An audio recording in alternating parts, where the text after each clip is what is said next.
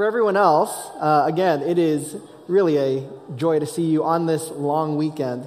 Um, if you've been tracking with us over the last few weeks, you'll know that we just wrapped up a series, First Peter. We were in a series over there, and then we um, explored a message of hope that Peter's writing for the church. Right, so he's writing something to people scattered all over. And next week, we'll kick off our annual series, Gather, Grow, Go. So in that series, we revisit the ways that, um, and we, we think about the way of why we do what we do. Why do we gather? Um, why do we grow? Why do we go? How does this happen in community? So that's coming next week, which means this week is a freebie. We fit in the middle of our preaching schedule, which is uh, a delight. Um, and so, normally, the way that preaching works at Bethany, we, we meet as a team, we have a schedule set, and then different teachers co collaborate to create out the document or the trajectory for the series.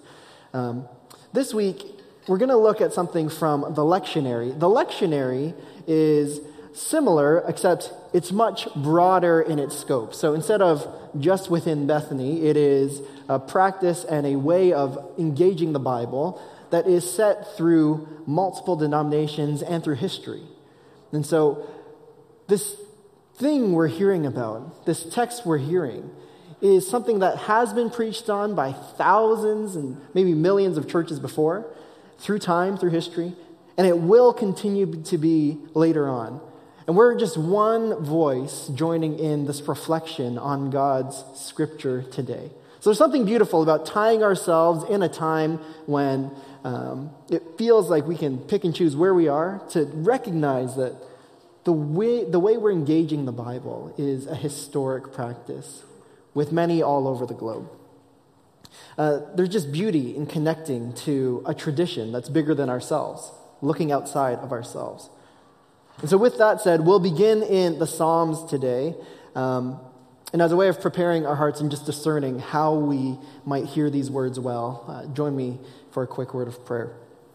God, we consecrate this time. We are grateful for this pause in our week, for this time to reflect and know you, to come to be known by you. We pray that uh, this spoken word would be faithful to your written word and that it would lead us to you, Jesus, our living word. Meet us in our encounter. We pray this with Christ by the Spirit. Everyone said, Amen. Uh, in Christian tradition, this psalm we're about to read is a very familiar one. Uh, I was connecting with Abigail earlier um, about songs uh, earlier in the week, and I was toying between this one and the one before it, Psalm 138. And when I said Psalm 138, Abigail was like, oh, switching it up. That's like the one no one talks about. Everyone talks about 139. It's the one, last week we had a quote from Inspirational Calendar on the screen. Obviously, like, that was a quote of the devil speaking to Jesus. Not a good quote to have on your calendar. This one, from this psalm, you could have one, because it's just full of wisdom for us in the moment. Um, but ultimately, like, as I was reflecting on this psalm, 139, I couldn't shake how the text just fits into the course of where we've been all summer. In our last series, we spent time teasing out 1 Peter's call to be living stones, right? To be firm in the faith, to have a grasp of where you're rooted, a firm foundation, but then also to have the capacity to grow. In 1 Peter, the book, you have this image be a living stone. All of you be living stones. Make up the sanctuary and be a holy people. It's a call to uh, facilitate space, and then to also facilitate encounter. That's the series we were at. And today, we have this whole text about being searched and sought out, about knowing that God is with us. Some of the subtitles in different translations, they speak to us. In the uh, revised version, it says, This is a text and a prayer about identity in God identity in God. Fitting after the series we just came out of, and fitting where we're going to go. Talking collectively, why do we gather? Why do we grow? Why do we go? It is with like this idea as we enter new rhythms in the fall, as we you know, new school year coming up. Perhaps it's a time to dive into old routines. Maybe you're discovering new ones. Um, maybe you're forging a way of encountering different things, different season for your life. All of this can feel daunting. It can feel disorienting. Um, it can also feel really exciting. Like we don't want to downplay that new things are exciting as well. But it feels all of this at the same time. And so, with this sentiment, this newness, routine, reimagining, rediscovering, it's with this that Psalm 139 serves us an invitation that gives us words to pray in the midst of new season. When we might not have the words to pray, like Amy was talking about, the practice of even memorizing scripture, engaging the word, it gives us words to pray when we might not have them especially in the midst of upheaval, discovery, rediscovery, and newness. And so, I know the passage is on the screen here. We are in Psalm 139, and we'll read the first 12 verses. This is from the NIV. You have searched me, Lord, and you know me. You know when I sit and when I rise. You perceive my thoughts from afar. You discern my going out and my lying down. You are familiar with all my ways. Before a word is on my tongue, you, Lord, know it completely. You hem me in behind and before, and you lay your hand upon me. Such knowledge is too wonderful for me, too lofty for me to attain. Where can I go from your spirit? Where can I flee from your presence? If I go to the heavens, you are there. If I make my bed in the depths, you are there. If I rise on the wings of the dawn, if I settle on the far side of the sea, even there your hand will guide me. Your right hand will hold me fast. If I say, Surely the darkness will hide me, and the light become night around me, even darkness will not be dark to you. The night will shine like the day, for darkness is a light to you. This, friends, is God's word. And we have a couple of observations to chew on from this psalm, from Psalm 139. As is our custom, uh, let us be considering how each one of these observations can turn into invitation. Remember, we don't just read the book, we want to allow the book to read us. You hear us say this a lot. Um, but we do that so that we might discover how Christ is being revealed in the scriptures, in the world around us, and in how we're reading this holy book. Our first observation is what does it mean to know someone? What does it mean to know someone? This passage begins, right? You have searched me, Lord, and you know me. As a soccer coach, uh, you know, in the coaching world, you know a lot of coaches because that bubble is kind of small, right? You know, um, and you spend a lot of time with each other, playing against each other on the coaching side. And then the same happens with players. You get to know them fairly well. I'll know, like, this guy has a tendency to use his right foot only, and so we'll adjust our game plan to that. Or if we're trying to recruit players, we'll say, oh, this guy's really fast, um, but he doesn't have the culture mix, the, the relational mix that we want on the team. So we're not going to get him. You get to know parts of people as they engage in sport. But the question that sometimes comes to our mind when we have our scouting charts, we'll have uh, ideas of like the top ranked players based on a quality or something you do is like, do I know them as people or do I just know them as soccer players in their ability to perform a skill? What does it mean to know someone and know them in the way that God is talking about being known in this text? Knowing someone in their being versus knowing someone for what they're doing are completely different prospects. They're different conversations. Have you ever been to a party where you're meeting a bunch of new people, and one of the first questions you get is name, where you're from, that kind of thing? Second or third question along the line is, what do you do? We introduce ourselves based off what we do, the things we can perform the tasks or the jobs that we take on, our vocation. That's not to say that that's not an important part of who we are, right? But it's not the totality of who we are. And so when we read this, Lord, you have searched me, and Lord, you know me. This is not the kind of knowing that David is praying here. As Western modern people, we can tend to think of know in um, a Greek rationalist sort of way. And so in the scriptures, that word gnoskin, that's the Greek word to know, thinks in that way, right? It involves kind of a standing back from something, right? Keep it at arm's length in order to know it. Take it and observe it from afar. Maybe uh, the language you'll use is the objective view of someone or something. Um, and it stresses a cognitive kind of knowing knowing about, knowing facts and information about. But the word here in the Psalms, in Hebrew, just pulls on a different concept, a different uh, framing of what it means to know someone. The word is yada, and there exists in the Old and New Testament uh, relatively consistent understanding of how we come to know one another in this way. The word yada comes through experience. This idea in the Psalms is knowing through experience. So, if we want to know something, go online, maybe watch a video or two, gather your data, right? Uh, and we claim to know things well.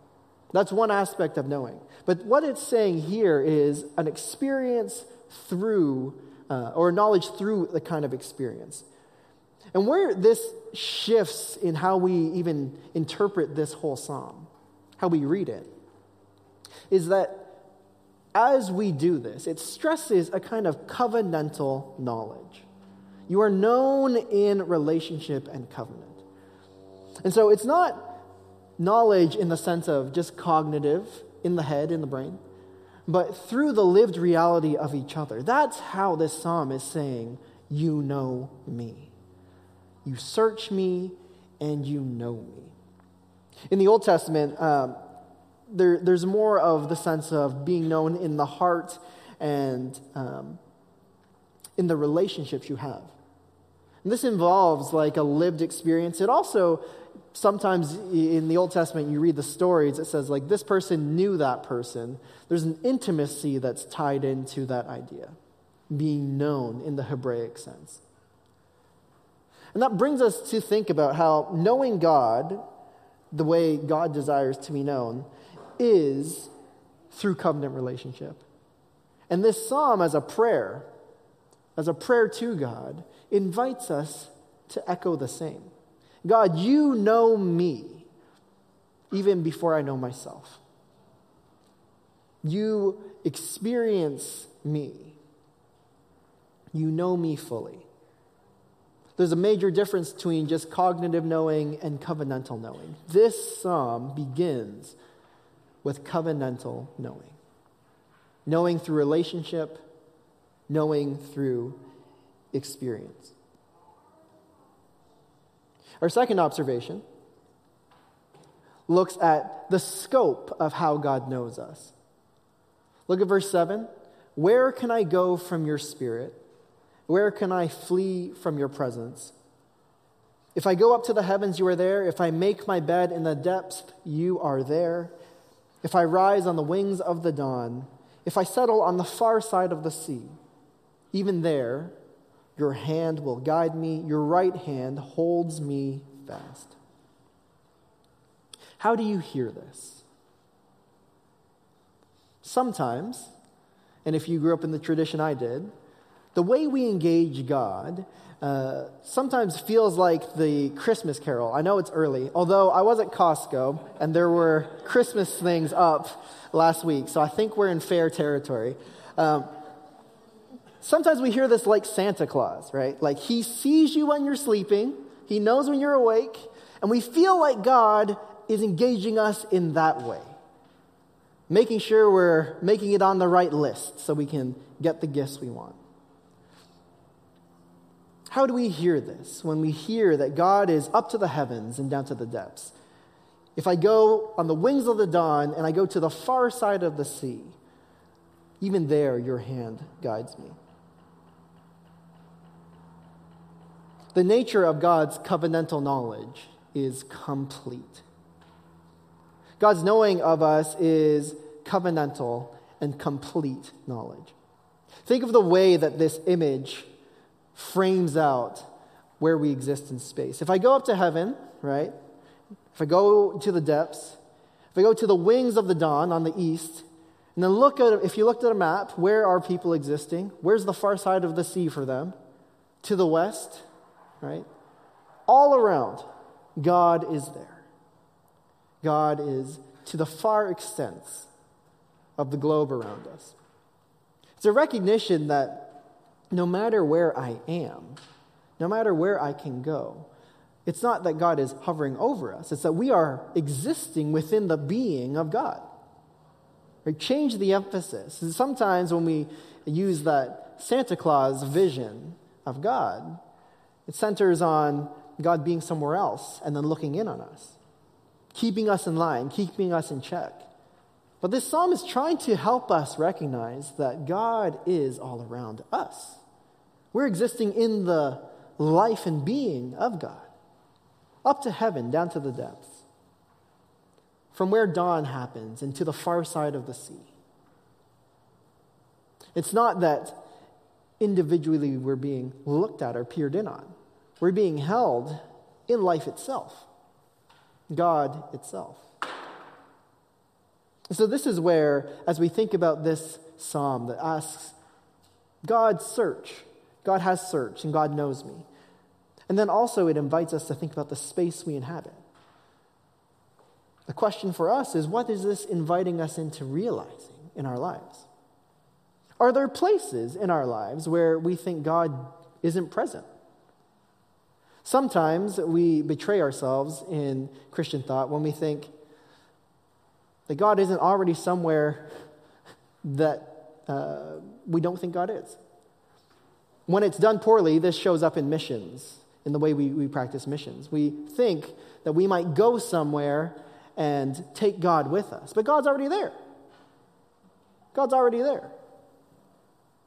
Sometimes we imagine that we want to be the light of Christ or the light of God in a place and will bring the thing to, to existence. But as the psalm tells us, darkness, there is no darkness for God who is everywhere. So, what is this inviting us into then? It's saying, how do you recognize the light of God around us, the space and the way that God is already at work. For many of us, that might change the model a little bit of how we think about God.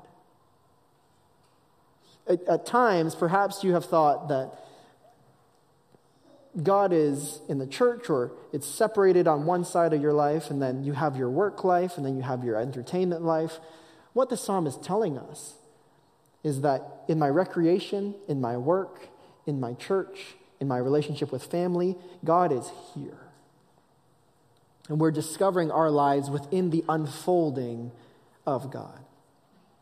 So you search me and you know me. You don't just know me in your brain, but you know me through covenant, through a relationship. You know me not just in one part of my life, like in heaven or down below or to the side or to the other side, but you know me in every one of these pieces because you hold life together. You hear the scope of how David is talking about God, how David is praying to God. God's knowing of us is a covenantal and complete knowledge. We haven't noted that the genre of this psalm uh, is a psalm, the psalms, their worship books and their prayer book. This is a psalm of thanksgiving. So it brings to mind that this is a reminder of faithfulness as God knows us covenantally and completely.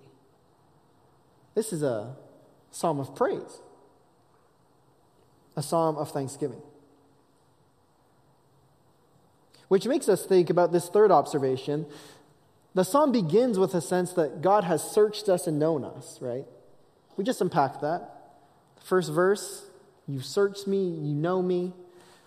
We know that that knowing isn't just knowing facts about me, but it's knowing me in deep relationship through experience. And then notice how this psalm ends. We didn't have the, the passage up there, but the psalm ends with this verse, verse 23 and 24.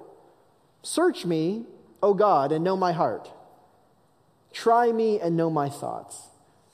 And see if there is any wicked way in me, and lead me in the way everlasting. Isn't it striking? This psalm already says that God has searched me and known me. Like, already, that's happened. And still it ends by saying, God, do it again. Do it again. May we encounter you again. May you search me again. It's striking.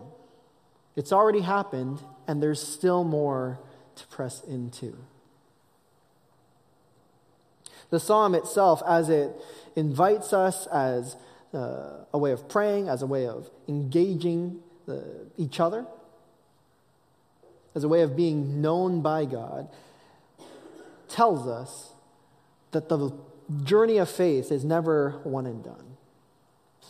That doesn't mean that we're not held in God's hand. The, again, the whole idea of the psalm is reminding us that God is holding us always, breaking time and space and all of those things together. But it also is saying that on our response and uh, reaction to the way God is at work in the world, we are continually in the act of saying, God, how are you inviting me into life? How are you inviting me to find you? How am I inviting you to search me out in the new spaces that I inhabit? Which brings us back to the idea of where we are for the year. Many of us, again, are rediscovering new rhythms, new things, new spaces, new seasons of life. And also, we'll revisit old routines, old things. We're living in this tension of holding life together. And this psalm asks us in that space, in the way that we engage new practices, new life, for God to search us out and to know us completely in those spaces, in those spheres in our lives. So, what would it look like to go to a new job, have the ability to, you know, make new relationships, recreate who you are in some sense? Or if you go to college, right?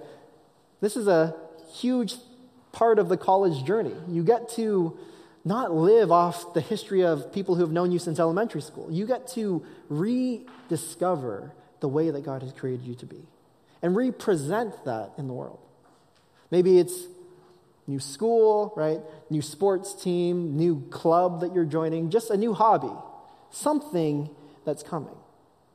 What does it look like to invite God in that space? To say, Search me as I am trying to adapt to the new surroundings. And if we're revisiting something that feels older, that isn't necessarily new, it feels familiar, what does it mean to invite God to search us out there? God might have already met us or known us or searched us before. And still, the psalm says, Search me again, even though I know that you know me.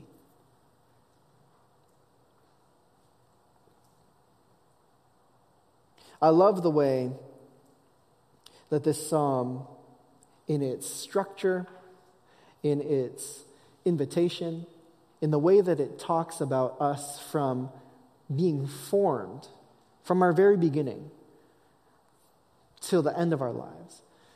How it reminds us that God is always in the, uh, the way of searching us and inviting us to be known in deeper and deeper ways. And how David, as the writer, amidst his life, amidst his triumphs, his highs, and amidst his valleys, his failures, is still able to bring himself to say, Search me.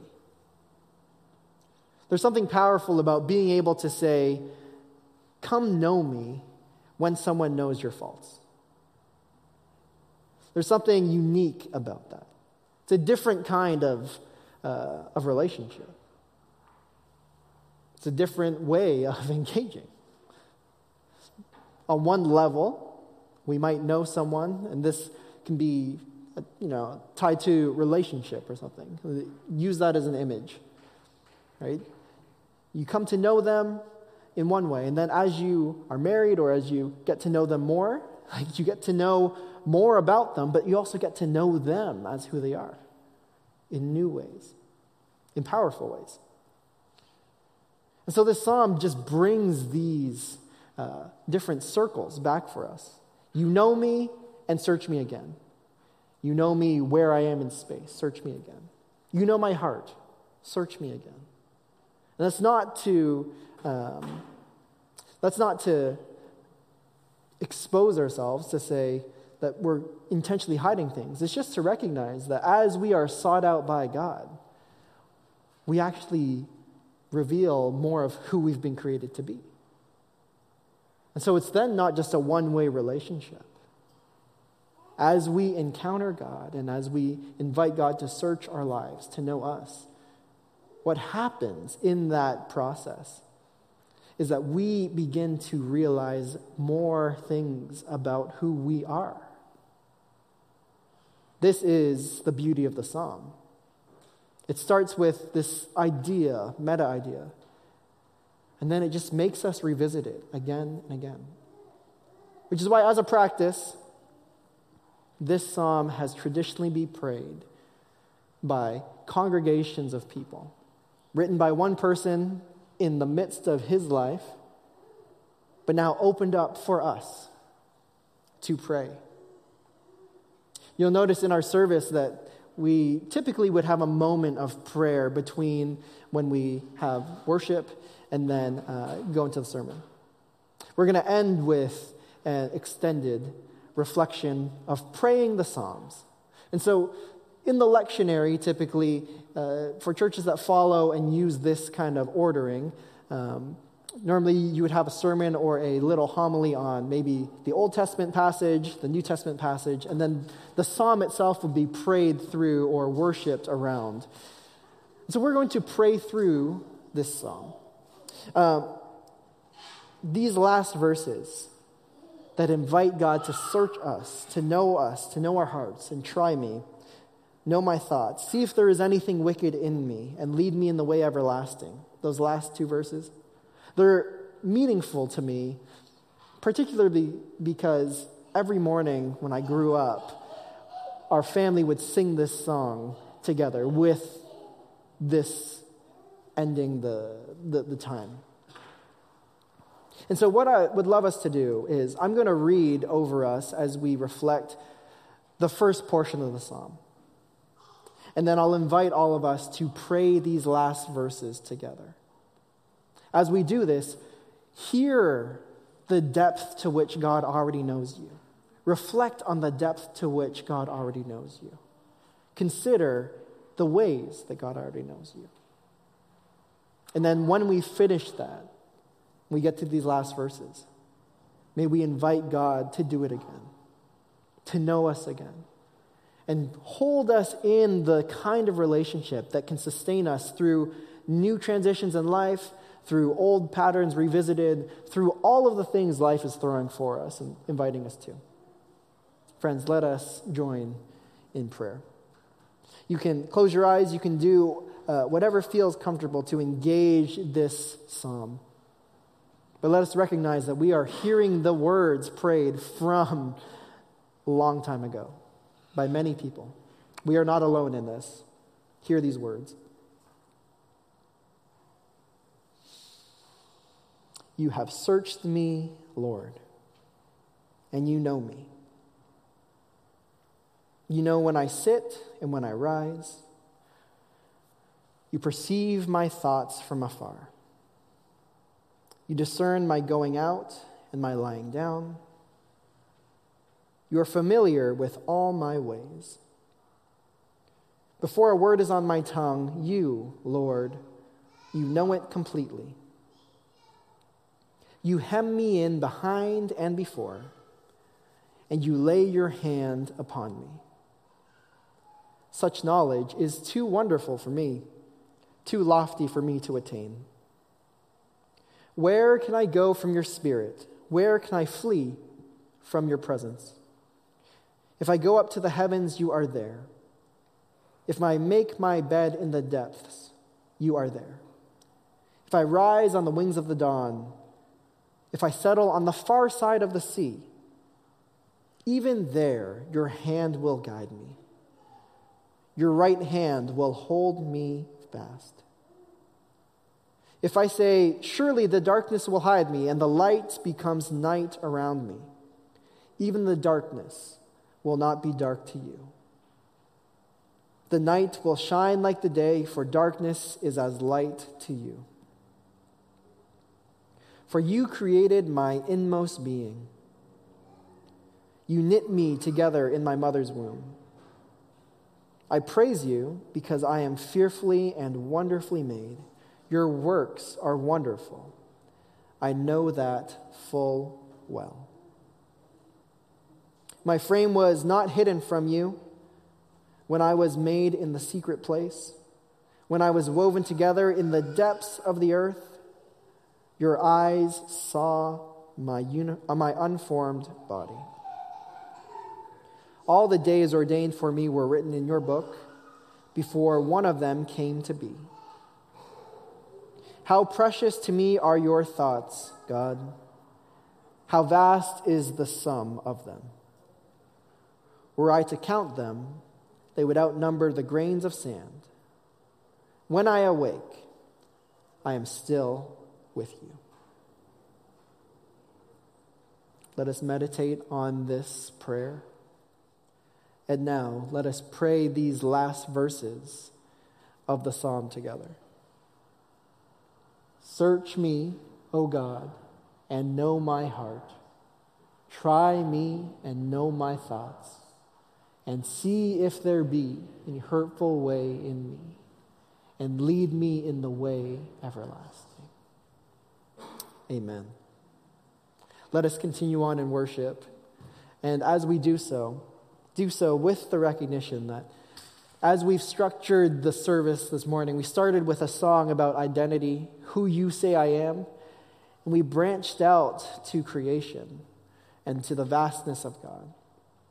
May we continue that thread in recognizing this psalm speaks to us in our uh, individual way of experiencing God. And yet it doesn't keep us there, it expands us out so it's that sense that faith is, uh, faith is a personal thing, right? It's a personalized thing, but it's not meant to just be private. It's meant to be shared and discovered. And so may we be attuned to that through our song and through the rest of the week. And let us continue on in worship.